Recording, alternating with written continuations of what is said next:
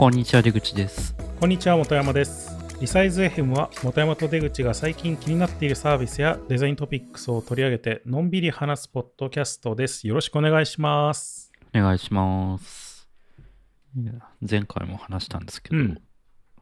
サウナがようやくうん。使えるようになったんですよ、おーついに。どうですか？サウナ。いや最高ですね。思った以上に まあいつでも入れるのめちゃくちゃいいよね。うん。なんかラジオ聞きながら入ろうとかね。ああもうね。なんか。そうだよね。やりたい放題だよねもう。出か出かける1時間前に1回だけ入っとこうかなみたいなこととかでもなんかちょっとまだ改善の余地はいろいろ見つかってきて、なんか分かったこととして、熱って上に行くじゃないですか。うん、そうだね。でも思った以上に熱ってすぐに上に直線的にいこう行くんだなってことあがあ分かってきて、はいはいはい。だからストーブ本体の、あ、ストーブって基本的に、あの、なんていうのかな、電気ストーブなんですけど、うんはい。なんか、ストーブの中になんか鉄のエレメントっていうか線みたいなのが入ってて、うん。で、その間に石を入れていくんですよ。あはいはいはい。で、基本はその鉄のその線の熱が石に伝わって、で石で温めるみたいな感じなんですけど、うん。はいその石の上の方はまっすぐ熱くなるんだけど、うん。ストーブ周辺でもその石よりも低い部分、例えばなんか、その石が乗っかってない部分うん。は割となんか温度が低いんですよね。うん。ストーブのすぐ近くでも。はい。うん、だからなんか結構こう、ストーブの熱が出てく、ストーブのなんていうの？上というか、上面というか、うん。上の面が、そのベンチよりも低くならないと、ベンチが温まらないというか、うん自分の座るところがね。そう。だからなんか結構その、ストーブの縦、縦の位置関係が結構大事なんだなっていうのがうん分かってきましたね。対流みたいなものをうまく作り出さないとみたいなところあるんじゃないですか、やっぱり。そうそうそうそう。うん、だからなんか、サウナの施設行くとたまにこう、ストーブの上に、こう、鉄板が天井からうんぶら下がってるところがあるんですけど、はいはい。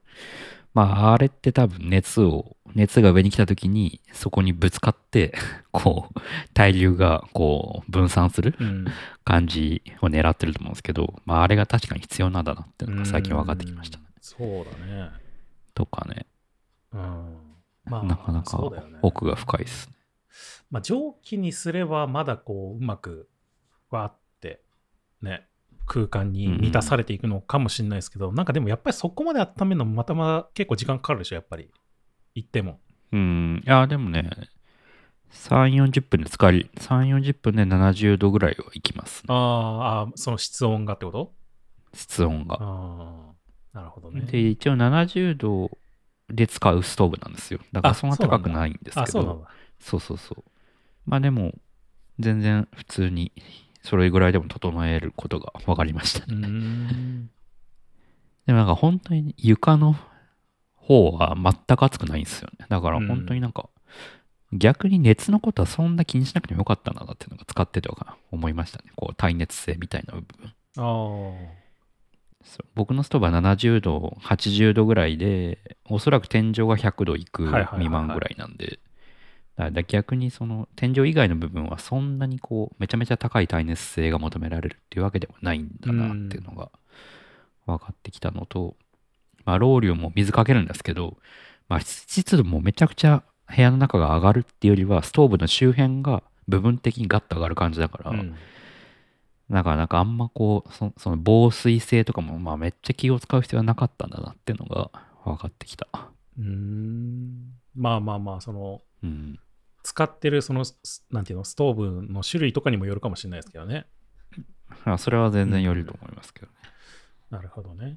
逆にそのサウナ施設みたいにバッチリ温度を、なんていうのかな。サウナ施設のサウナって結構サウナ施設全体があったかいとかうん。感じなんですよ。で、全体的に湿度が高いとか、うんだからそれぐらいのセッティングに持っていくのは結構やっぱ難しいんだなっていうのが分かってきましたそうなんだね。ああ、そうなんだむずいな。結構やっぱムラができちゃいますね。湿度も温度も。あーまあ、そう、まあそうだよね。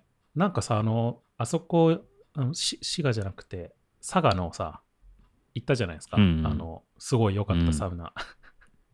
うん な、なんでしたっけ？あの、あのサウナ。三船山楽園ホテル。あ、そうそうそう、三船山楽園ホテル。まあ、あそこめちゃくちゃ良かったけど、あそこのさ、薪、薪サウナがあったじゃないですか。はいはいはいはい。まあ、本当にうん。薪くべて、その熱でっていう。うんまあ、あれもさ、こう、まあ、なんか、割と細長い感じでさ、うんまあ、入り口あたりは全然こう、熱くないというかさ、うんまあ、そういう感じだったけど、まあ、でもそれでもさ、割と、それなりに全体的に温まってたから、うん。あれでもやっぱりよくできてんだね。あれはめちゃくちゃああの感じで温まってるってことは、ね。何も考えずにやると、本当になんか、なんていうのかな。もうなんか手で触っただけでこう、ムラがわかるっていうか、うん。ストーブの付近に本当に10センチ周囲、10センチぐらいは頭温まってるけど、20センチになると一気に温度が下がってんなってのが、うん。もう体感でわかるぐらいにムラが出るんだなっていうのがわかりましたね。まあ、あれなんだろうな。でも、石とかの方がいいんだろうね。なんか、うん。そのまあ、温まりやすさっていう意味では多分すごく遅いんだけど、温まってしまえばうん結構こう、ずっとさ、ガーって温まってくれてるみたいなさ。ああ、うん、感じになるからあそれはありますね。ねその家庭サウナの場合、ね、2時間も3時間も待ってらんないから、うん。やっぱまあ3、40分で入るんだけど、まあでもそうするとやっぱ空気全体が温まりきらない。うん。間に入っちゃうからっていうのはありますね。なるほどね。まあでも、まあっていうのがやってみて分かりましたね。まあでもいいじゃないですか。まあサーキュレーター入れたらいいのかもしれないけどね。あまあまあまあ、そういうのいちょっといろいろ試してみたらいいんじゃないですかね。うん。なんか、わかんないけど。んなんかあんまり僕は思いつかないけど。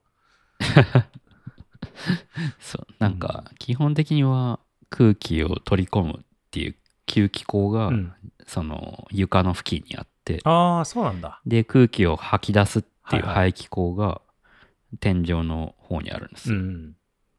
で基本はその空気の流れにあったかい熱が乗っかっていくっていうあ、じゃあ余計、三段なんですけど余計なんか下の方が、こう、冷たいというか寒い感じになっちゃうんだね。あそうそうそうそうだから本当に下の方は寒いです 寒いっていうか冷たい風が入ってるって感じ ああ、そっか。でまあベンチをだいたい80センチぐらい上に上げてる、うん。あのつけてるんで、うんまあ別に地面が冷たくても全然問題はないんですけど、だうん。からそれぐらい空気を取り込んでるんですようね、ん。じゃあもうあれだな、やっぱりで、本当にできるだけこう、なんか、なんていうの？その座る位置というかさ、そういうのも天井付近ぐらいまでにしちゃった方がいいんだね、多分きっと。そうそうそうそうそうそうそうなんですようーん。で分かったこととしてはそのす座る位置をストーブよりも上にしないとやっぱいけないんだなと、うん。そうだね。うんあの全体の高さっていうのがまあ190うちは190センチなんですけどサウナ室が、うん。まあ大体190から200センチぐらいって言われてるんでまあでもそうするとなんていうのかな。決まってくるじゃないですか。大体こうベンチの位置がどれぐらいでとかっていうのが、うん。そうですね。サウナ作るときはその位置関係と高さっていうのがすごく大事なんだなっていうのが まだ空気の流れをどう作るか。うーん。そうだね。既存のサウナ施設はすごいすごいなって思いますね どこに入ってもまあ大体は温まるじゃないですかうん、まあそうだね。相当火力火力というか、うんあれが強いのかな、ストーブが。うんまああとまあその上から鉄板ぶら下げてあるとか、うんなんかこう壁の、まあ、その気流のコントロールが壁の素材とかね。あと場所によってはその座ってるベンチの下から熱を出すっていうところもあったりします、あ、あるんだ、そういうの。なんか、ある。ボナサウナってやつ。えー。電車みたいだね、なんか。なんか電車の あそう。なんかそうそうあの座席のところがあ温まってて、なんか足元からボーってなんか出る。あそうそうそう。いやいやでも本当そんなあ、そうなん感じですよだ。へうん。ボナサウナは本当に体全体が温まりやすいえ。サウナ、うーん。なるほどいやっていね。まあ、作ってみるといろいろわかるなっていううん感じです。ねやっぱこうなんか、サウナ、サウナ作りのプロみたいな人はいるんだろうしょうね、やっぱりきっと。うんきっとねうん、うんなんか、そういう、やっぱそういう人の、なんか情報っていうのを、まあでも探せばあるんじゃないの？やっぱりその YouTube とか。まあでも作ってる人のやつ見てるとか言ってたもんね、なんか確か。うん、見てますよ YouTube は結構あるし、うん。まあでもサウナ小屋？結構 YouTube にあるのはサウナ小屋が多いんですけど、うんその自分で小屋建てて、はいはいはいはいそこをサウナにするってやつ。と、マンションのサウナはまたちょっと違うかもなっていうのは、あ、そうなんですか？うん、思いましたね。サウナ小屋ってその外からの空気、外が寒くなるじゃないですか、まあ冬とか。うん。だからその断熱性っていうのが結構大事になってくるんですよね。サウナ小屋の場合。ああ、まあまあ、それはそうですね。で、まあ、マンションの部屋の中で作る場合、まあ、マンションの部屋の部屋だから、まあ、そこまで断熱性はいらない。わけで、うん。で、その分、この中に起きた熱とかどう逃がすかとか、中に起きた、こう、水蒸気とかどこに逃がすかっていうのは、またこう、サウナ小屋とは違う部分だと思うんですよ。ん、まあ確かにな。サウナ小屋だったら別に外に出しちゃえば別にね、どうなんてことないけどえ、、今どうしマンションの場合、部屋の中だから、え、今、部屋の中に出してるんですか？屋根裏に出してますね。屋根裏に出してるマンション、そう、二重天井だから、はいその、えーっと、なんつうの？住んでる空間の天井ではなくて、さらにその上にもう一個うん屋根裏があるんですよね。そこにダクトとかが通ってるんですけど、そこに放出してる感じ。それは大丈夫なの？なんか、まあ大丈夫らしいです。うん結構なんかこうさ、言ってもその湿気が含んでたりする部分とか大丈夫なのかなってちょっと思っちゃうんだけど。僕も思ったけど、でもまあやってみて、確かに部屋の湿度がそもそもあ全然上がらないから、ロールしたところで。あーだからそんな、そうなんていうの、湿度をぐっと上げるほどの水蒸気の量じゃないっていう。まあ一人分だからね、そのひ10分、20分に2回ぐらい水ちょっとかけるぐらいの話だから。あーちょっと心配になっちゃう、ね。なんかなんていうの水の量で言うと 500ml ぐらいなんですよ。3、3セット入って1人で、まあ十分ロールしたとして。うん。だから、まあそんな、そんなでもないっぽいっす。なうん。まあ多分お風呂の方はよっぽど、よっぽどなんじゃないかな。その水蒸気の量と的には。ああ。風呂入った後って水滴が滴ったりするじゃないですか。その天井から。でもなんか天井、天井裏ってで通気性とかあるんですかでも？通気性？うん。いや、まあお風呂の場合はさ、一応まあ、まあ換気扇もあるけどさ、そのへ部屋の中って言っても、はいはいはいはい言ってもまあいさ、通通気性を出すことできるじゃん。ま、窓開けたりとかなんだりして。ああ、それで言うと、その、木が吸ってくれるらしいんですよね。基本的には。なんかこう、全部その吸湿性が高い、あの、うちだとヒノキにしてるんですけど、ヒノキにしてるから、その、うん、基本はその木が全部き吸収してくれるっていう前提ですね。うーん。で、あだから全然使った後も別に水滴がつくとかそういうことは基本的にはないから、まあ大丈夫だとは思いますけどね。うん。まあなんか、っていうか、ねそう、心配になるぐらい、むしろ湿度を上げることが難しいんだなっていうのが分かああ、った。なるほどね。そういや、気密性があんまり高くないんですよね。その逆に、その木がうん。膨張したり縮小するスピ,、スペースをちょっと開けとかなきゃいけなくて、はいはい。なんか天井と壁の間にもちょっと隙間があるんですよ、あえて。で、それは木が、木が膨張すると、まあその、ちょっと大きくなるから、それ、それのスペースを確保するために、ちょっと隙間を開けてるんですけど、あ、そうなんだ。そうそうそう。それは湿湿度の調整のためにね。へえ。なんだけど、逆に熱がちょっとそこから逃げちゃったりするんですよね。うん。難しいところでままあそうだよね。そその辺が、まあめっちゃ細かいけど、多分サウナ小屋の作りとはちょっと違うんだろうなっていう。ーんなんか、あれなやっぱ難しいんだね。なんか部屋の中に作るっていうのは。うーん、まあ細かいとこ言えばね。うーん。まあだから、そううちの場合だと、その、木が全部吸収してくれるって前提だから、石とかが使えないわけなんですよね。そのうん。壁とかに。うん。だからさっきの熱にちょっとムラが出るって話もそれかもしれないし、同じサウナでも結構作る場所によっていろいろ変わってくるっていうのは分かった。うん。っていう、ちょっとめっちゃ細かい話ですけど。ままあでも総じ。てすごい満足度が高いです。なるほど。なるほど。なんかね、僕は、まあ関係なくはないけど、ちょっとまたあの佐賀のとこ行きたいなってたまに思いますね、今でも。はい行きましょうよ。いや、あそこほんとよかったもんな、なんか。うんじゃあ、100回記念でいきましょうよ。なんか 100, 100回エピソード記念で。いや、なんか、なんあ前回か、前回なんかまたアフタートークでさ、アフタートークって言っても多分配信してないんだけど、このアフタートーク。うん。なんか、あの、よくラジオ聞いてるっていうのでさ、うん。あの、僕、山田久志さん結構好きだから、山田久志さん、うん。もうツイッターでもフォローとかしたりして、うん見たりしてんだけど、山田久志さんがなんか、ちょっと前になんか言ってて、うんそこあの、三船山山楽園ホテル。うん。いや、また行きたくなっちゃった。あれ見て、なんか、あ行きたいなと思って。いや、100回記念に行きましょいや、あそこ、あそこなんかに、やっぱ2泊ぐらいしたいよね。う。うん。も1泊2日じゃちょっともったいないよね。ったいないですね。一日サウナだけの日があった方がいいよね、やっぱり。前もあったけどもっ。たいないですね。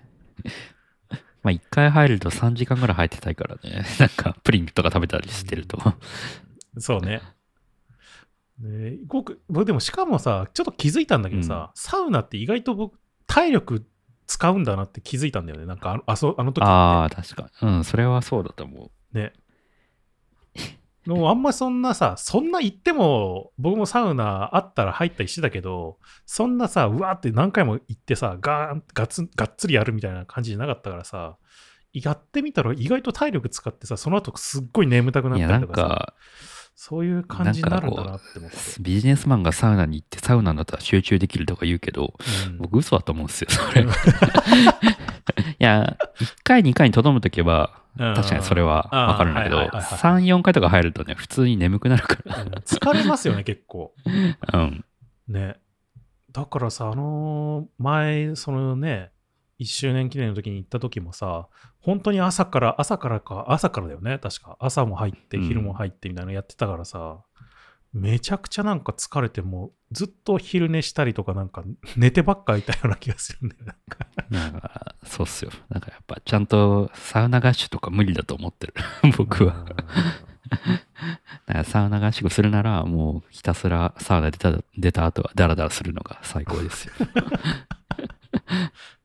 まあね、あの三船山楽園のはね、もうダラダラするのも最適だもんね。あの、立地というかさそうそうそう場所的に。そうそうそう。いや、ほんとう、んね、ぜひ行ってみてほしいですね、みんなにも。だからまあ、仕事したいとか、なんか集中したいときは1回、2回にとどめとくってのが 大事かもしれない。うん1、2セットに。うん。まあ、じゃあ、ちょっとそろそろ、まあ、はい本題じゃないですけど。本題に。うん。まあ、でもなん、まあ、そうだな。えっと、今週、今週か。まあ、先週か。今週か。まあこの収録してる週に結構いろいろカンファレンスみたいなのがあって、ちょっとそれの振り返りとかもしつつ、なんかいろいろ話そうかなって思ってるんだけど、うん。まあなんか、一つ目はあの、Figma の Config2022 っていうね、うんうん。あのまあ、毎年やってるよね、最近はもう。うん。Figma の、まあ、基本的にはいいつもだったらアップデートをメインとした、まあ、今回もアップデートの話はあったんだけど、もちろん。うん。なんかそういう、なんかね、そういう機能の紹介とか、まあ、そういうのを中心とした、なんかカンファレンスだったんだけど、なんかこ今年はなんかだいぶこう、またちょっと思考を変えてというかさ、うん。なんか、割となんかこう、コミュニティ寄りになった感じがしましたよね。なんかカンファレンス自体としても。うん。なんか、いろんな国の人が発表してましたよね。そうそうそうそうそう。いろんな国の人が、そうそう、日本の人も話してたし、あとなんかこうさ、 Figma、完全に Figma に関連、そんなしないだろっていうさ、なんか、こう、テーマというか、そうねそういうものもいくつかあったりして、Web3 系の発表とかもね、あったり。そうそうそうそうそう。で、まあ残念ながらなんか今収録してる時点だとなんか別にこうアーカイブとかの配信があるっていう感じじゃないんで、見れないんだよね。うん。残念ながら。僕も本当はちょっとそれ、それも見ながらちょっといろいろ面白そうなやつ紹介したりしようかなっていうふうにちょっと思ってたんだけど、うん。見れないっていうね。うん。なんか、まさかリアルタイムでしか見れなかったのかなって今ちょっと思ってるんだけど、なんか多分でもそのうちさ、まあ多分。公開されるんじゃないかうなっん。て思うけどうね。ん。ねさすがに。うん。元が録まあで画、も一応ね録画配信だったって聞いたから、まあきっとやるんじゃないですか。あまあそうだよね。うん。うん。まあそうだと思うけどな、さすがに。なんか僕もまあ一応、なんていうの？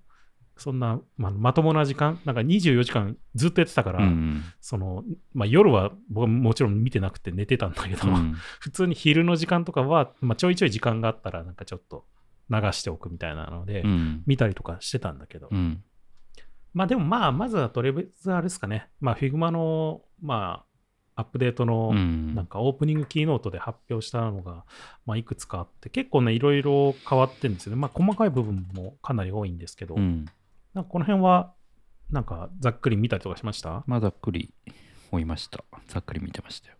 まあね、なんか、まあ、わかりやすいところで言うとね、あの、Figma、Figma 自体のアプリのダークモード対応うんだね。うんうんまあ、これもまあいいんだけど、まあ、正直言うと、どっちでもいいよなって感じだよね。まあまあまあうんまあどっちでもいいっちゃいいっすね 正直だから、ダークモード対応じゃなくて、そのダークモード対応用のアプリを作りやすいカラー管理システムを作ってほしかったよね。まあその布石なのかもしれないですけどわかんないけど、いやいや、そんなことないでしょ。うんとりあえずなんか、ダークモード対応しとこうぜみたいな感じでしょ、これきっと。うんまあまあまあ別に。あっていいし、別になくてもいいし どっちでもいいですね。うん。まあ、あとは結構大きくガラッとというか、がっつり変わったのが、オートレイアウトっていう仕組みの機能の部分、うん。機能の部分の仕組みが結構いろいろガチャガチャ変わってるんですようね。んまあ、結構細かい話なんで、あんまりね、出口くんもそんな触ってないかもしれないと思いますけどで、もなんかざっと見た感じ、なんか CSS っぽいというか、実装にだいぶ寄せてきたあーそうだね。感じ、うん。そうだね。なうんなんか、それはそうだね。なんていうの、ボックスモデルっぽい感じの、こうん、うう、ん。ネガティブマージンとかもそうだし、アブソリュートのポジショニングもそうだし、そうだね。うんだから、これはおそらく実装、そのなんていうの、フレーマーとかの感じもそうだけど、うんよりこう、実装上のコードを吐き出す、もう今まで、今でき今もできるけど、まあそれをもうちょっと、こう、シームレスにするような何かへの布石なのかなと思って見てましたけど。それはそうだね。なんかそんな感じが僕もしましたね。なんか僕もすごい当たり前のブログをそんなようなことを書いたんだけど、うん。なんかそういう話を。うん。なんかねポあ、でもアブソルトポジションってさ、僕最初聞いたときさ、なんか矛盾してるなって若干思ったんだよね、一瞬。まあそういう話のブログを書いたんだけど。そもそも、そもそもアブソリュートだろうそうそうそうそう。そうそうそもそもアブソリュートで配置してるのにそこにオートレイアウトっていう概念を持ち込んできてなんかさらにアブソリュートっていうさこだからオートレイアウトの中のアブソリュートっていうことなんですよね。うそうそうそうそうそう。だから本当にこれは CSS と一緒ですよね。なんていうか。ああそうだね。だどっちかっていうとさ CSS というか HTML の描画の仕組みがさ、まあ、そもそもオートレイアウトじゃないですか、うん。なんか、うん。まあ基本が、その上でまあまあ絶対配置みたいな感じでアブソリュートポジションっていうのが指定できるっていうのがまあ CSS の指定なんで、まあ割とそれを意識したっていう感じは確かにああって、うん実際に吐き出される CSS もそういう風になるんですよね。うなんか、んなんかだからまあその辺はまあ実装に合わせていくというか、なんかそういう感じは確かにあったし、まあもちろんね、これ便利な機能であるので、なんか必要な場面っていうのが絶対あって、やっぱり。うんだからまあまあ、いい、いい、まあ、改善なんだろうなっていうふうには思うけど、ただ、ただ一方で結構複雑なものにもなりやすいっていうのがあって、多分、うん僕の中では。うんまあそもそもオートレイアウト自体がコンポーネントとして使っていくと、まあより複雑なものになっていくっていう、うんまあものなんで、なんか理解しづらくなっていくんですよね。すごい使い込んじゃうと。うん実はでしょうね。なんか、うんで、僕みたいなタイプだと、そあなんか、なんていうの？実装もわある程度わかるから、あなんか、ううんんまあわかるは、わかる発想だなって 思いましたけど、うん。ドローイングツールとして捉えると難しいですよね。うーんいやなんかさ、まあ、コンポーネントもさすごい作り込めばさめちゃくちゃすごいもの作れるじゃないですか、うん。だけどなんか作り込みすぎちゃうとなんか他の人が理解できなくなっちゃうっていうかさそういう側面ってあるじゃないですかやっぱりなんかその、うん。それをまあ助長させるものでもあると思うんですねそのオートレイアウトとかそのさらにおアブソルトポジションっていう機能は、うん。らもちろんだからそういうの必要なんだけどなんかちゃんとこう必要最低限の中で作っていかないとなんかねこうこう、俺が考えた最強のコンポーネントみたいなさ、なんかそういうものになって、誰も使ってくれなかったりとか、アップデートされなかったりとかっていうものになってってしまうかもしれないあるからさ、うん。割となんかその辺はあのちゃんと考えないといけないなって思います。なんかこう、便利な機能ではあるんだけど、うん。ね。まあ、あとなんかネガティブマージンもね、うんこれ確かになんで今までできなかったんだろうっていうやつですよね、本当。うん。なんか重ねたい、僕もなんか重ねて作ってるとき、アイコンをなんかまあ横並びにやって、それを重ねて表示したいときあったけど、やっぱり、なんかね、普通にグループで頑張って調整してやってたもんね。オートレイアウトじゃなくて。うん。まあ、なんか普通に細かい部分で、その、今までオートレイアウトのレイヤーって、レイヤーの順番と、なんかその、実際にび表示される順番、うんこんなんかそのエレメントが、っうん。ていう、なんかその順番が逆だったんですよ。うん。うん。これね、表現が難しいんだけど、うん。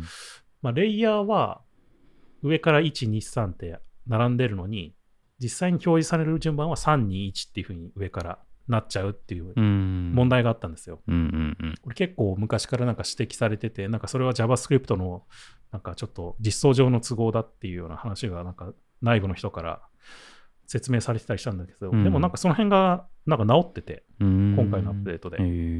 そうそうそう。すごいね、視覚的にもちゃんと分かりやすくなってるとかってあったし、あとなんか結構細かい部分でその調整できるようになってて、うん。ななんか点々点っていう部分を押すとなんかオプションのやつが出てくるんだけど、うん。なんかスペーシングモードっていう項目があって、そこになんかスペースビトゥインっていうなんかのが選べられるんですよ。まあ、標準でパックドっていうやつになってるんですけど、うんまあ、パックドっていうのは今までのオートレイアウトのやつで、うん。まあ、エレメントとエレメントの間を、まあ、何何ピクセル開けますよっていう指定ができて、まあ、それがなんか自動でね、成立するってやつなんだけど、うん。そのススペースビトゥインってやつ使うと、えっと、その、オートレイアウトのフレーム自体のサイズに合わせていい感じにこう秒、等間隔に配置してくれるっていうやつで、うん。要はだから3つあったら、まあ、1個は左端で、1個は真ん中で、1個は右端っていうような感じのレイアウトに自動的になるっていう、っうん。ていうやつが追加されてたりとか、結構ね、いろいろそういう細かいオプションがね、すごく増えてったりしてますね。うん。なんかあの Text Baseline Alignment っていうね、すっごい渋いやつも入ってたしね。これはね、うん、わかるわーって思いながら僕見てたけど、そのね、アイコンとさ、そのテキストが並んだボタンとかさ、そういうのよくあるんじゃないはいはいはい。その時にそのアイコンの配置がこうテキストに揃ってないとなんか気持ち悪いみたいなのがあるんだよね、やっぱりなんかこう、うんデザイナーとしては。うん。で、それを揃えるのに、まあ、単純にセンター寄せで揃わない場合があったりするんだよね。うんそのうまく。うん。まあ、サイズとかによっては揃うんだけど、まあ、それをなんかうまくこうテキストのベースラインに合わせて揃えてくれるっていう、まあ、機能なんだけど、このオプションの。うん。それどこにあります？そういうのが追加されてたりとかして、どこにあります？それ。いろいろね。なんかね、まあ、オートレイアウトを使った後に、そのオートレイアウトのフレームを選んで、おなんかね、その、点々点っていうのがあるんですよ。点々点っていう、はいはいはい。あったあった。アドバンスドレイアウトセッティングスっていう、うん。でそこの中に入ってるんですよ。ああ、これね。はいはい。ああ、うん。ああ、なるほど。っていうね、結構ね、細かいところに、まあ、他にもなんかあと2つぐらいあったりするんだけど、そういう細かい部分あにーテキストベースレなんかアップデーあトが。そういう意味か。うん Text Baseline Alignment って。う。うんん。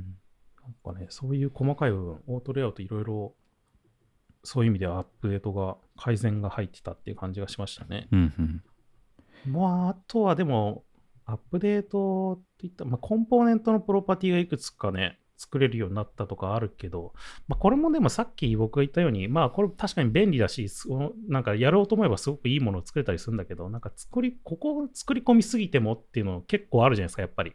なんかある。なんて言うんだろうな。コンポーネントのプロパティに名前が付けられるってこと、ああ、まあ、パそうですね。プロパティに、ままあ、プロパティって今まで、えー、なんだったっけな。なんか、その、ああ、そういうことか。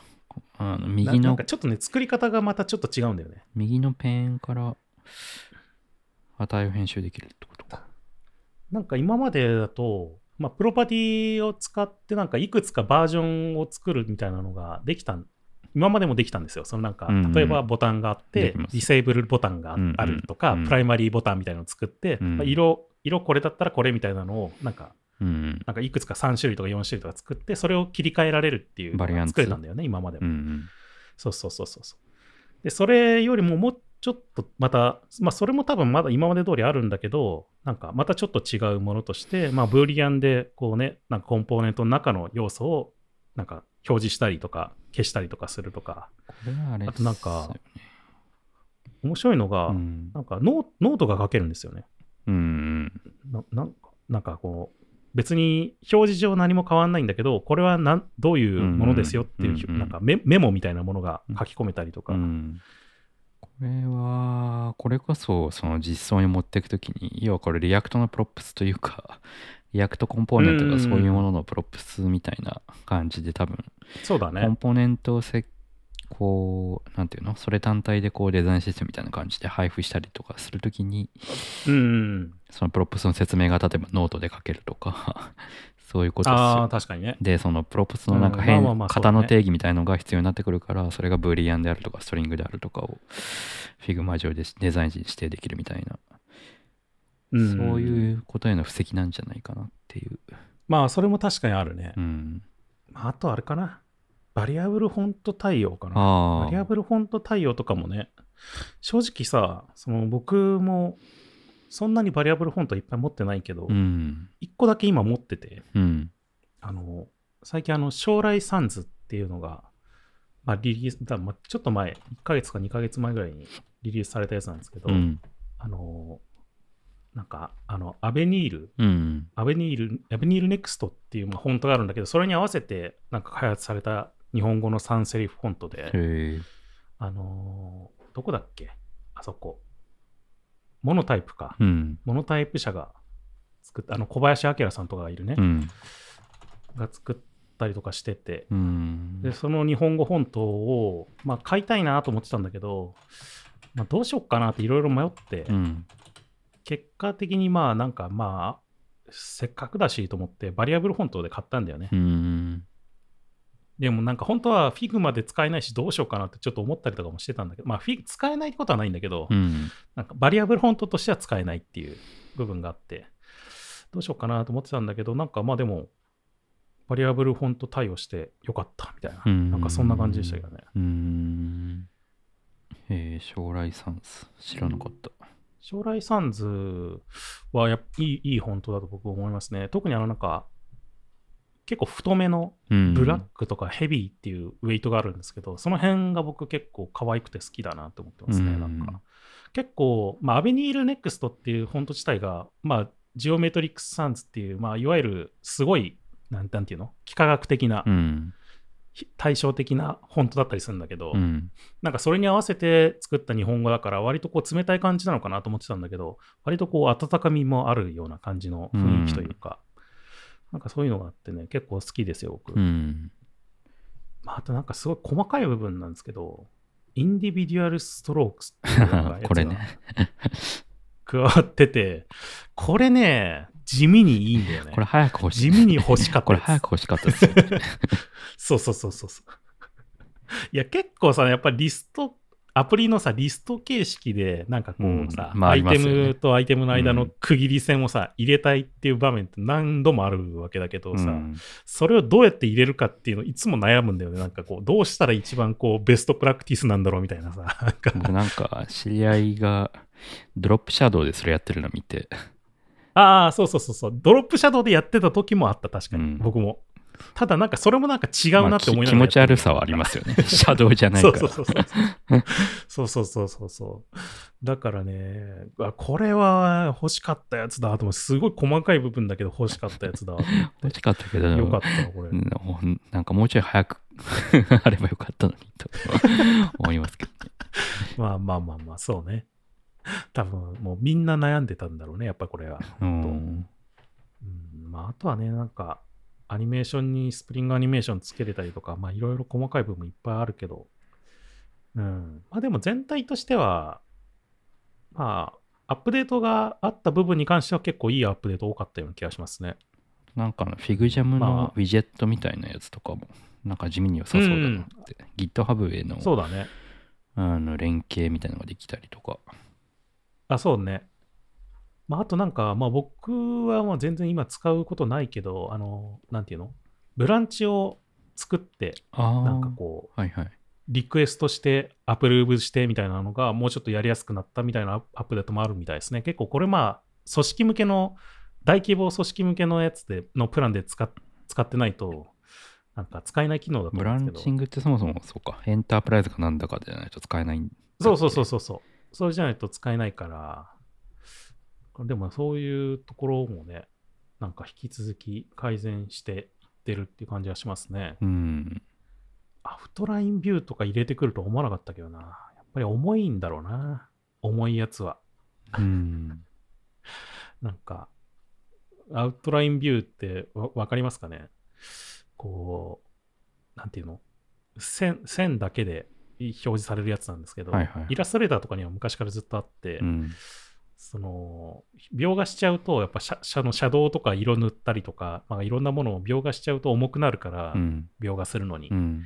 あ、それを軽くするためにアウトラインアウトラインビューっていうのが用意されてんだけど、うん。なんかそれが入ったりしてましたねそういえばえー、まあキーノートそんなもんかな、そうですね。他なんか気になったのありました？キノとうん。まあでも全体的には全体的にはやっぱ実装への伏線、実装との連、ん なんて言ったらいいんだ？ノーコードじゃないけど、そのコード、コードを吐き出すとかへの伏線をすごく感じるなと思いましたね。まあそうだね、うん。まあもともとなんか昔から Figma が結構その辺意識してるから、引き続きその辺割と意識してアップデートしてるっていう印象はありますよね。うん。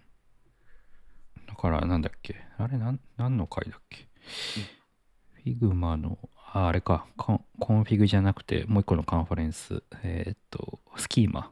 うん。なんかその時に Figma はもともとこう最初からデザインツールだけじゃなくてそのコードとのブリッジもすごく意識してたみたいな話を、うんあのプロダクトの責任者の人が言ってましたけど、はいはいまあそれをやその方向性やっぱ引き続きうん。あ意識されてるなっていうのは思いましたね。そうだね。なんかセッションもね、結構いろいろ見てたんだけど、まあいろいろってもそんな見てないな。でもなんかね、面白かったのやつありましたよ。あ、そうなんですね。あの、まあでも僕が見た中で面白かったやつなんで、あの全然見てないんだけど、そういう意味では。僕も録画期待して何も見てないんで、キーノート以外は。なんかあの、それそれこそ日本人のあの谷弘樹さんっていう人うんうんがはい。発表して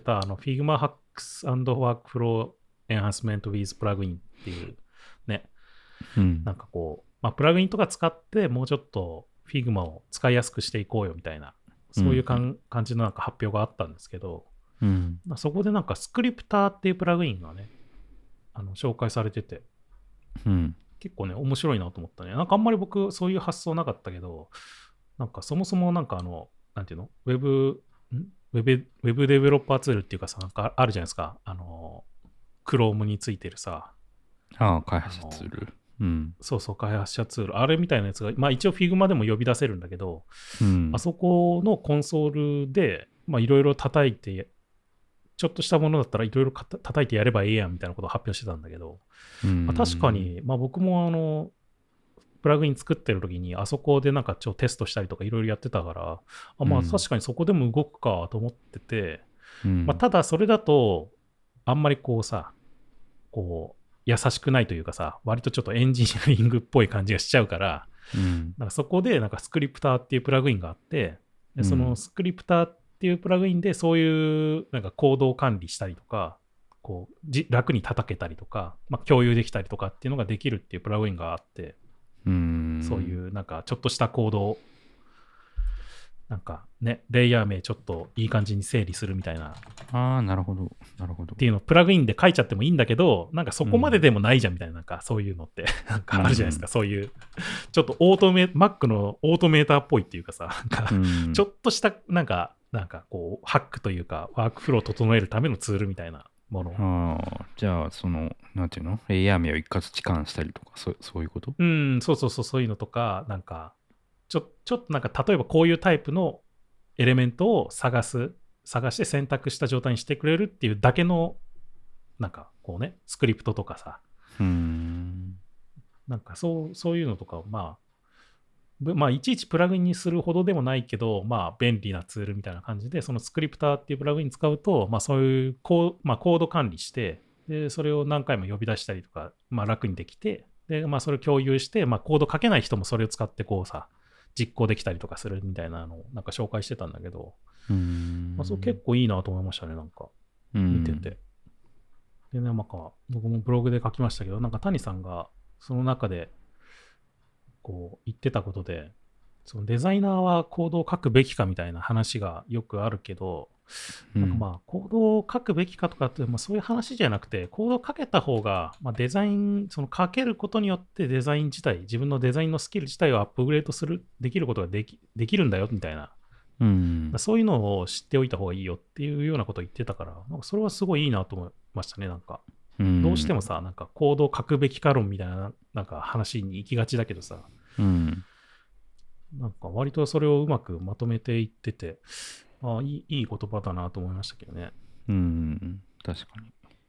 なんか、今回のこうアップデートの方針も含含めて、なんかこう、コードが書けるというか、うん、なんかまあどう作られてるのかを知った方が、あ、そうそうそうよそうそうそうそう。り Figma をうまく使える感じになりそうそそううそうそうだなっていう。うんうんそういう気はするんだよね、やっぱりなんか単純に見た目が整ってればいいのかっていう話じゃないっていう部分あるじゃないですか、やっぱり。なんかだし、そこまで考えられてると、まあ、開発者としても、そのインスペクトするときに、実装により近い、こう、Figma の構造になってると、インスペクトしやすかったりそうそうそうそうするじゃないですか。うんうんうん。まあ僕もそう完璧にできてるかって言われるとなかなかね、お耳が痛い感じがあるんだけどさ、まうんあ、例えばあのレイヤー名ちゃんとちゃんと書いてるかとかさ、はいはいはい。そう細かい部分でね、本当はでもちゃんとね、全部こうレイヤー名も書いて、これはこういう グループですよっていうのをね、書いていった方が、他の人が見たときもちろん絶対いいからね。うんまあ、僕も適当ですけどね、自分でやるときは。まあまあまあまあ。まあ、コンポーネントとかはね、ちゃんとそういうふうにあする。うんコンポーネントはわかるけど、うん、なんか,、ね、なかなかこうグループ名とかどうしてもそのままになっちゃう。なんていうか、グループとかってこう、なんか、うんこう、なんていうの、うん、しょしょうがなく作るみたいなところところもあるじゃないですか。なんていうか、その、ああまあ、うん、まあ、うん、うん。なんていうの、デザインの構造上必要っていうよりは、なんかこう、Figma の操作上あった方が便利とか、ああまあまあ、そうそうだね。そうう、んそうかもしれない、確かに。うん、うん。だ本当、多分ちゃんとやる、その構造上必要だとしたら、なんか多分本当はフレームにするとか、オートレイアウトにするとかっていうふうにするべきなんだろうね、きっと。うん、うんまあまあ、それがね、完璧にできてるかって言われると、なかなか僕もそうでもない場面もいっぱいあるんだけど、まあでもなんか、そのさだい最初の方にも言ったけどさ、やっぱり完全に作り込んじゃうのもどうかっていう、まあそのシチュエーションとかにもよるじゃん、やっぱりそのさ、うん、どうせすぐ捨てちゃうのに、なんかがん頑張って作り込んで、なんかこうん。う、ね、時間かけてもしょうがないとか、そういう場面もあったりするからね。いや、全然ありますよね。僕なんかモックとか作るときとか、画像をスクショしてその上に乗っけたりとか、よよくそうそうそうそうそうそう。そうそうそうそう全然僕もあるから、そういうの。うんはいはいまあ、ちょっと、まあ、Figma の話はこんなところで、うん。もう一個あの Google I.O. もあったんですよね。うん。今週ぐらいにあったね。なんかあんまり僕。考えてなかったけど、うん。そう、だからまあね、僕もそこまで深く見てなかったりしたんだけど、てかでもねなんか、え、話題にあんまなってなかった気がするんですけど。うんどうなんだろうね。まあ一応なんか製品周りとかはね、割となんかワイワイ言ってたような気がするけど、うん、プロダクト周りは。なんかいつもよりなんかあんま話題を見聞きしなかったなっていう印象だったんだけど。まあなんかでも、そんなにね、大きい、大きいこれみたいな注目みたいなものはあんまりなかったような気もするけどね。なんか最近 Google 割とそういうの多いような気もするけど、ううんん。だからあのなんか僕の知り合いのあのドロイド会議のコアメンバーにもいろいろこ今年の Google I.O. どうだったみたいな話とかちょっと聞いたりとかしてたんだけど、うん。まあ、やっぱり印象としてはなんか全体的なアップデートっていう感じ？全体的にこうちょっとアップデートしてってるみたいなじわっとした感じだったし、うんなんかやっぱり、なんかセキュリティとかプライバシー周りはなんか割とこう、重要視してるな、みたいな印象を受けたみたいな話してましたけどね。うん。だから割とこう地味というかさ、あんまりこう、あれな感じもあったけど、まあだから、だからなんかこうさ、いつもはしないプロダクトの発表とかもしてたのかなっていうふうにもちょっと思ったけどね。ああ、なんかウォッチとか。そうそうそうそうそうそう。うん。でもね、結構ね、Google はやっぱそういう意味ではなんかもう地道にやってる感じするよね、なんか。なんかいろいろ。既視感あるけど、ちょっとずつ良くなってるみたいなさ、うん。なんかこう Google マップのイマイマーシブビューみたいなさ、なんか、これなんかもう普通に、ふーんって感じだけどさ、うん。普通によく考えたらめちゃくちゃすごいなみたいなさ、こうどうやってやってんだろうみたいな。うん。なんか一応説明読んだら、こうな何十億とかのこうストリートビューと航空写真を融合して、デジタルのそのモデルを構築して、なんかこういろんな角度から見れるようにしたみたいな、どういうことみたいなさ、なんかもなあ、Google う、いや、っぽいっすねわかるけど、わかるけど、どうやってやったのか全くわからんみたいなさ、なんか、うん。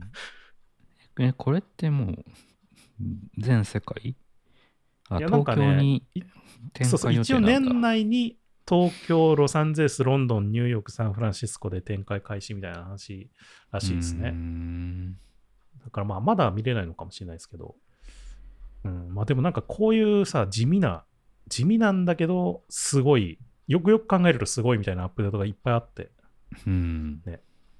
Google ドキュメントのなんか AI 要約機能がとかさ、うん。なんかあの、あれもあったね、そういえばあの、Google の検索周りのさ、あのアップデートで Google レンズのなんかこう、アップデートで自分が、ん？自分がこうだ Google レンズだからこう映してる商品の棚のパーってやっていくとなんか、まあ、AR 的にこの商品はで検索するみたいなのができたりとかなんかこの商品のなんかこう評価が星でなんかこう表示されたりとかみたいなそうそうそうそういうのがあったりとかえなんかそれでも昔なんかで見たけど、うんなんだっけ？いやなんかこうそういうこうなんかさあれこれ前もなかったっけみたいなやつの あちょっと良くなったアップデートみたいなのがすごいいっぱいあるんですよなんかうん。なるほど。うんそうそうそうそう。だからね、あんまりこう、だからそういう意味では、その、すごい印象に残ったもの、多分あんまりみんな多分なくて、うん結局だからプロダクトみたいなところになんか目が行きがちだったんじゃないかなっていうふうには思うけどね。うん。でもなんかあれも、あれも地味にあったわ。Google アシスタントの起動周りのなんかアップデート。地味でしょ、これも。ああ、あれね。なんかこう、見てると、見つめてると気づいてくれるっていう、なんかそういうやつ。まあわかるけどね。う。うんん。まあでも、うん。あの、ウォッチとかだったらそっちの方がいいのかもしれない。あ、そうだね。うん。あとなんかクイックフレーズっていうのもなんか新しくできて、なんかクイックフレーズってまあなんだろう。例えばダイニングの明かりつけてとか、今何時みたいなのは、言わなくてもいないってことね。、そうそう言わなくても答えてくれるみたいな。ままあ、これ、もいいよね。これもまあいい気がするな、僕もそれで。うもう、ん。僕はだってアレクサを使ってる理由はそれだもんね、やっぱり。OK、Google 言いたくないからだもんね。まあ長いからね。そ うそうそうそうそう。これが、これだったら確かに僕も普通に使うかもしれない。もう使うもう普通にだって言えばいいもんね。うん。うん。確かに。まあ、あと、あれか。ウォレットとかバーチャルカードとかかな。アップデートとしては。うーん。あ、バーチャルカまあこれ前ードが、そうそうそうそうこれは何？バーチャルカードは、まあ、アップルがやってるようなやつですよね。いつものデジタルクレジットカードというか、仮想のクレジットカードみたいな。で、まあ、Google ウォレット、Google ウォレットって昔あったけど、あれじゃなくて、うん。まあ、あれは Pay になったから、うん。それじゃなくて、どっちかっていうと、あの iOS のウォレットアプリに近いやつですよね、これは。うん。あの、iOS の方も確かやってたような気もするけどさ、あの、アメリカの方だと、その、免許証とかうんがさ、入れられてて、それがもう、ね、本人確認できる用のツールになってるみたいなさ、うんそういうのができるようなやつが、まあ、その Google も Google ウォレットとして出すみたいうなんやつなんで、まあだから本当やっぱ地味、Google はなんかいつも最近ず地味だよね、やっぱり。地味だけどすごいんだよ。でも、一つ一つの技術はめちゃくちゃすごいんだよ、なんか。うんマテリアルデザインはなんかアップデートあったんですかね？マテリアルデザインはね、まあ、あったといえばあったな。うーん。なんか、た分かりやすいやつっていうと、あの、マテリアル U ってあったじゃないですか。うんあの、去年発表された。うん。あれで、なんかね、その、ホーム画面のアプリのアイコンをさ、なんか、もうそれもさ、色変えたらいい感じになるみたいなさ、はいはいはいマテリアル U の色に合わせて、うんそういうのなんかテーマアイコンっていうのがあったんだけど、それでもサードパーティーが対応できなかったんだよね。だから、それがサードパーティーも対応できるようになった、そのテーマアイコンっていうのを設定できるようになったっていう アップデートがありましたうね。ん。だからまあ、よりこうね、まあ、あのホーム画面が揃った感じになるっていうのがあるんじゃないですか、やっぱりそういうのあると。まあ、Google ってさ、なんかあの、アイコン作ってんじゃん、なんか、ま、マテリアルアイコンみたいな。アイコン？うん。ああ、マテリアルのデザインのね。そうそうそう、そうそう、マテリアルデザインのマテリアルアイコンみたいなの作ってんじゃないですか。で、うんそれがさ、最近なんか、あ本当になったのかな？なんか、マテリアルシンボルズっていうのになって、なんかね、それがね、Figma のプラグインとして最近、最近っていうか多分ここ何日かでリリースされたんですよ。えー、マジ？めちゃいいじゃないですか。そうそうそうこれね、めちゃくちゃ良さそうだった。なんかウェイトを変えれたりとかね、あのフィルの設定、アウトラインがどうのとかってかっていうのが、あそれがね追加されてて。モック作るとき大体マテリアルアイコン使ってるから、なんかあの、うん、よく Figma コミュニティに上がったらあれを使ってましたけど。あ、そうそうそうそうこれか。へえ。マテリアルシンボボルズ純正なの？そうそうそう、純正のプラグインがなんかリリースされてて、これね、よ良さそうでしたよ。入れてみた、今。なんか普通に、まあ、ポチッと押したら、ポチッと出てくるみたいな。ああ、へえ、えーこれめっちゃいいじゃん。ああ、めちゃくちゃいいじゃないですか、これ。超便利じゃん。ね、僕も昔、このさ、シンボル系のプラグイン作ってたけどさ、Figma の。うん。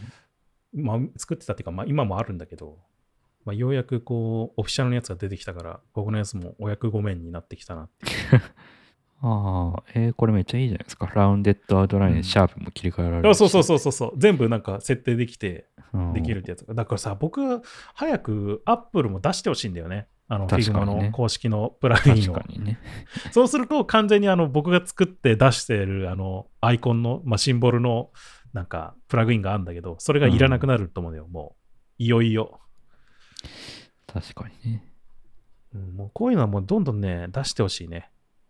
うん、どんどん使っていきたいですね、こういうのは。うん。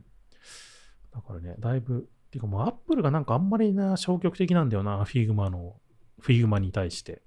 確かにねあんまりなん。かちゃんと公式のデザインリソースも出してなかったりするし、ちょっ確かその辺早く対応してほしいなっていう印象あるよね、やっぱり。確かに Apple に対しては。うん。あれでも昔配布してますでした。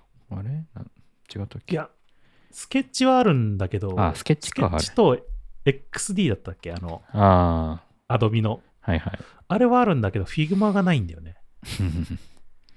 なぜっていう。うんそうそうそう。そろそろね、お願いしますよっていう感じはあるよね。ああ、この、このプラグインめちゃくちゃいいな。これいい、いいですよ。普通によくできてた。うん。とか。まあ、あとね、これは別に、今回の発表ってことないんだけど、割と最近ね、Google がまたタブレットに、まあ今回の発表でもあのタブレットの発表、ピクセルタブレットっていうやつの発表があったんだけど、うん。あれのね、流れっていうのが最近あってですね、うん。なんかあの、去年の10月ぐらいからかな、そういう、そういう発表し始めたんだよね。なんか、多分なんかそれもね、その、詳しい人にいろいろ聞いてたら、その去年ぐらいからさ、あの、ホルダブルスマートフォンっていうさ、あの折りたたみできるけど、うん広げたらなんか、うん。タブレットサイズぐらいになるっていうさ、うんやつがなんかちょちょいちょい出始めたりとかしてたじゃないですか。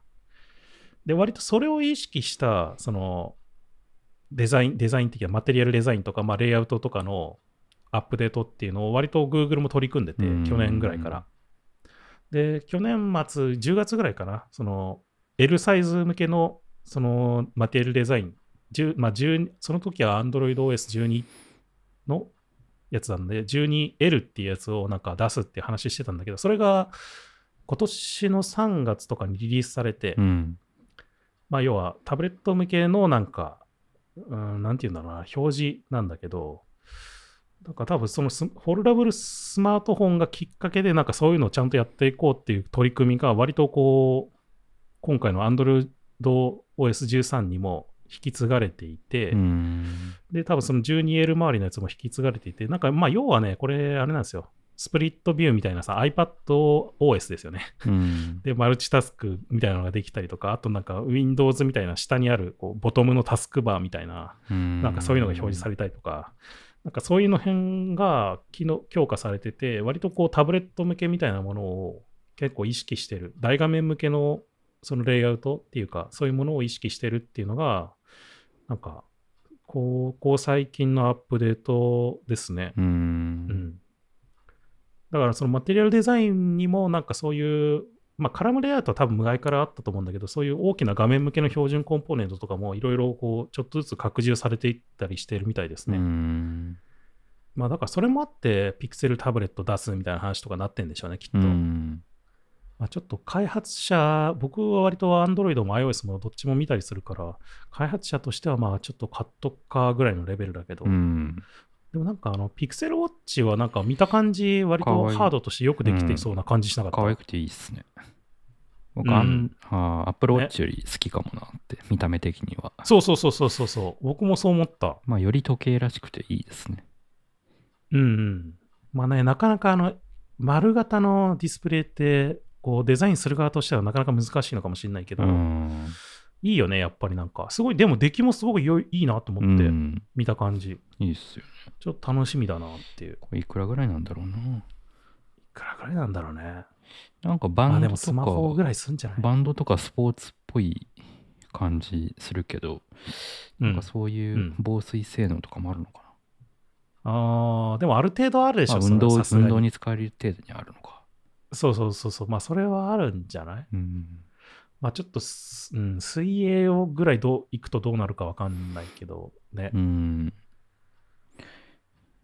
まあでもいいなとうん思って。、普通に、ね普通に欲しいなって思いました。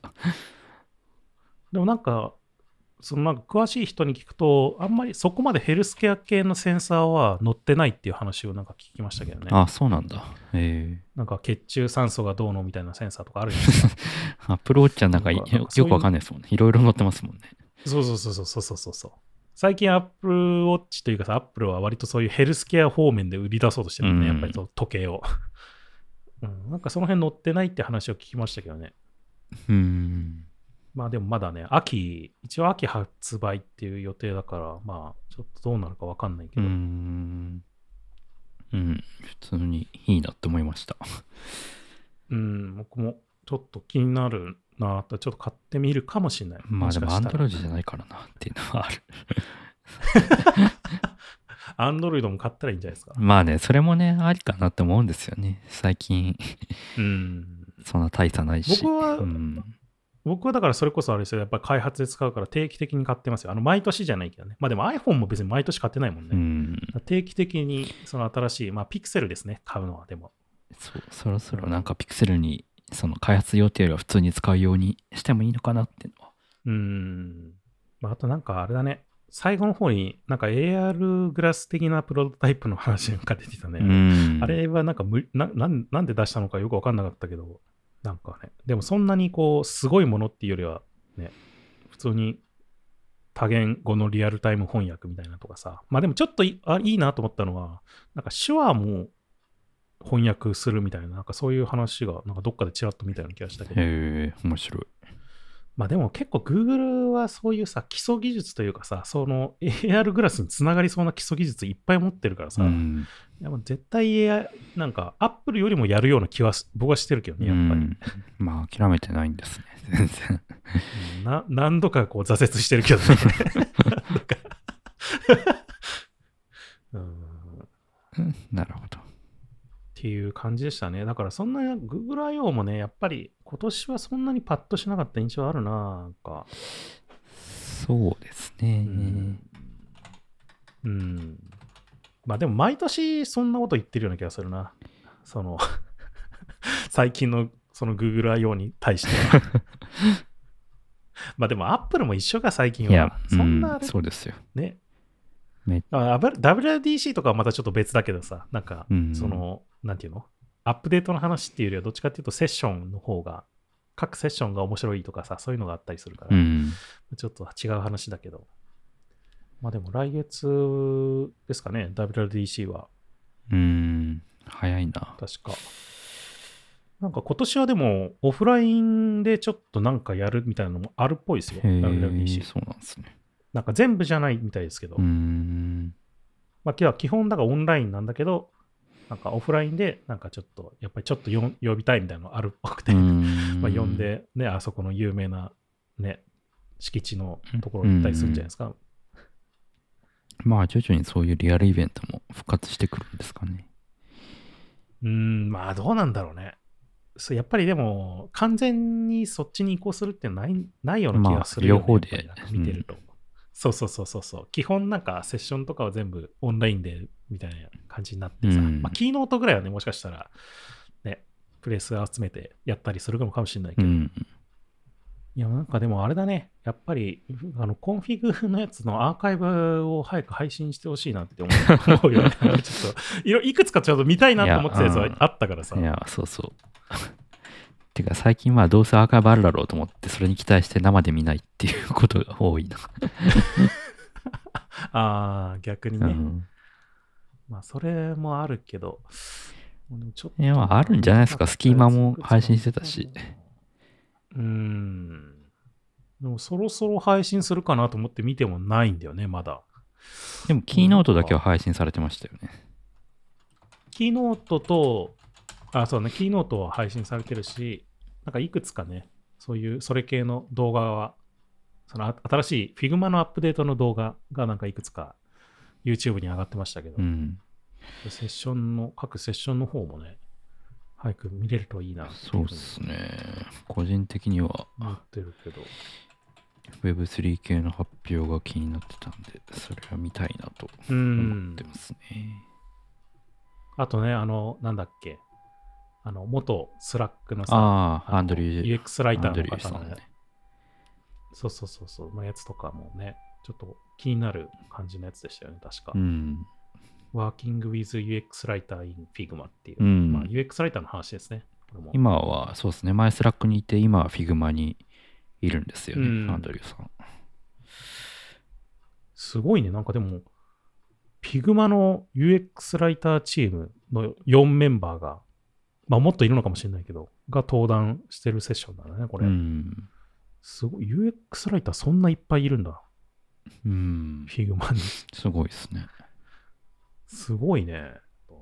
あとなんか IKEA の人のスマートフォームのやつもちょっと僕は気になってたな。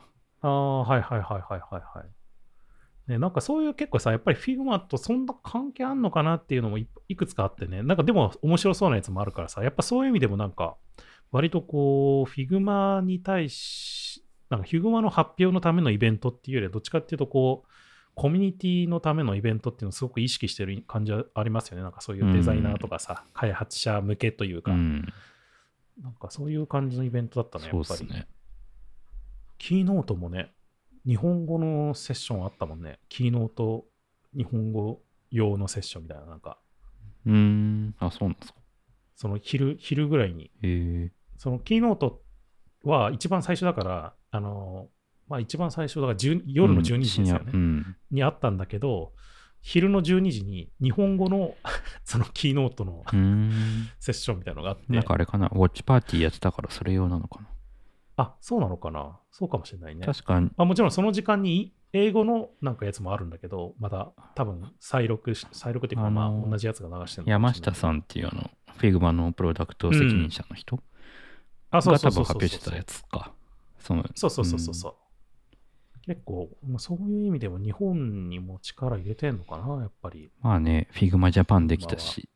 なんかでも各、そのエリアから、ね、インドの人だとか、なんかいろいろ出てたから、割とそういうのを意識してるって印象はあったよな、やっぱり。うん。そうっすね。まあちょっとそんな感じで、うん。早くこの Config のアーカイブが配信されるのと、まあ、あと次は WWDC ちょっと楽しみだなっていうのはやっぱありますうね。んちょっとその辺をまた楽しみにしつつ、5月頑張っていこうっていう、そんな今日、もう5月頑張っていこうっていうか、もうでも半分終わってんだよね、多分うん5月。もう終わりますね。いやーなんかもう、そう考えると5月病なんて関係ないぐらいの速さです、なんか進んでいってる感じはあるな。毎回早いって話をしてるけど。いや、でも5月僕大好きなんでね、ほんと。一番、最近一番好きな季節かもしんない、やっぱ5月が。何それ。もう終わるけどい。や、もうさ、あの、いや、土曜日、うん。土曜土曜日の天気めちゃくちゃ良くてさ、僕う。ん。僕が住んでる場所だけかもしんないけど、うんなんか、そん全然寒くないし、うん暑くもないし、ちょうどいい暖かさですごいいい感じのそよ風が吹くっていうさ、もう、これは昼寝だわと思って、もうずっと昼寝してたような気がする。めちゃくちゃ良かった、うん土曜日の天気。あれがずっと毎日続いてほしい。もうジメジメしてないし、最高だったよね。やっぱ5月がやっぱ僕一番好きかもしれない。なんでその最後に、関係ないけど何 最後にそんなオープニングトークみたいなこと 言い出すんですかいや、ほんと5月ずっと続いてほしいな。はい、まあちょっといいや。うんちょっとあんまり喋っててもしょうがないんで、はいねまあそろそろ終わりましょうか。はい。リサイズ FM のご質問やご感想、リクエストなどは、ハッシュタグリサイズ FM でツイッターにつぶやくか、ショーノートにあるお便りのリンクから送っていただければ、配信内で取り上げたりしますので、どしどしいただければと思います。リサイズ FM は毎週金曜日に配信しています。Spotify、Apple のポッドキャスト、Google のポッドキャスト、YouTube などで配信していますので、よかったらチェックしてみてください。ということで、今回はここまでまた次回お会いしましょう。さよなら。さようなら。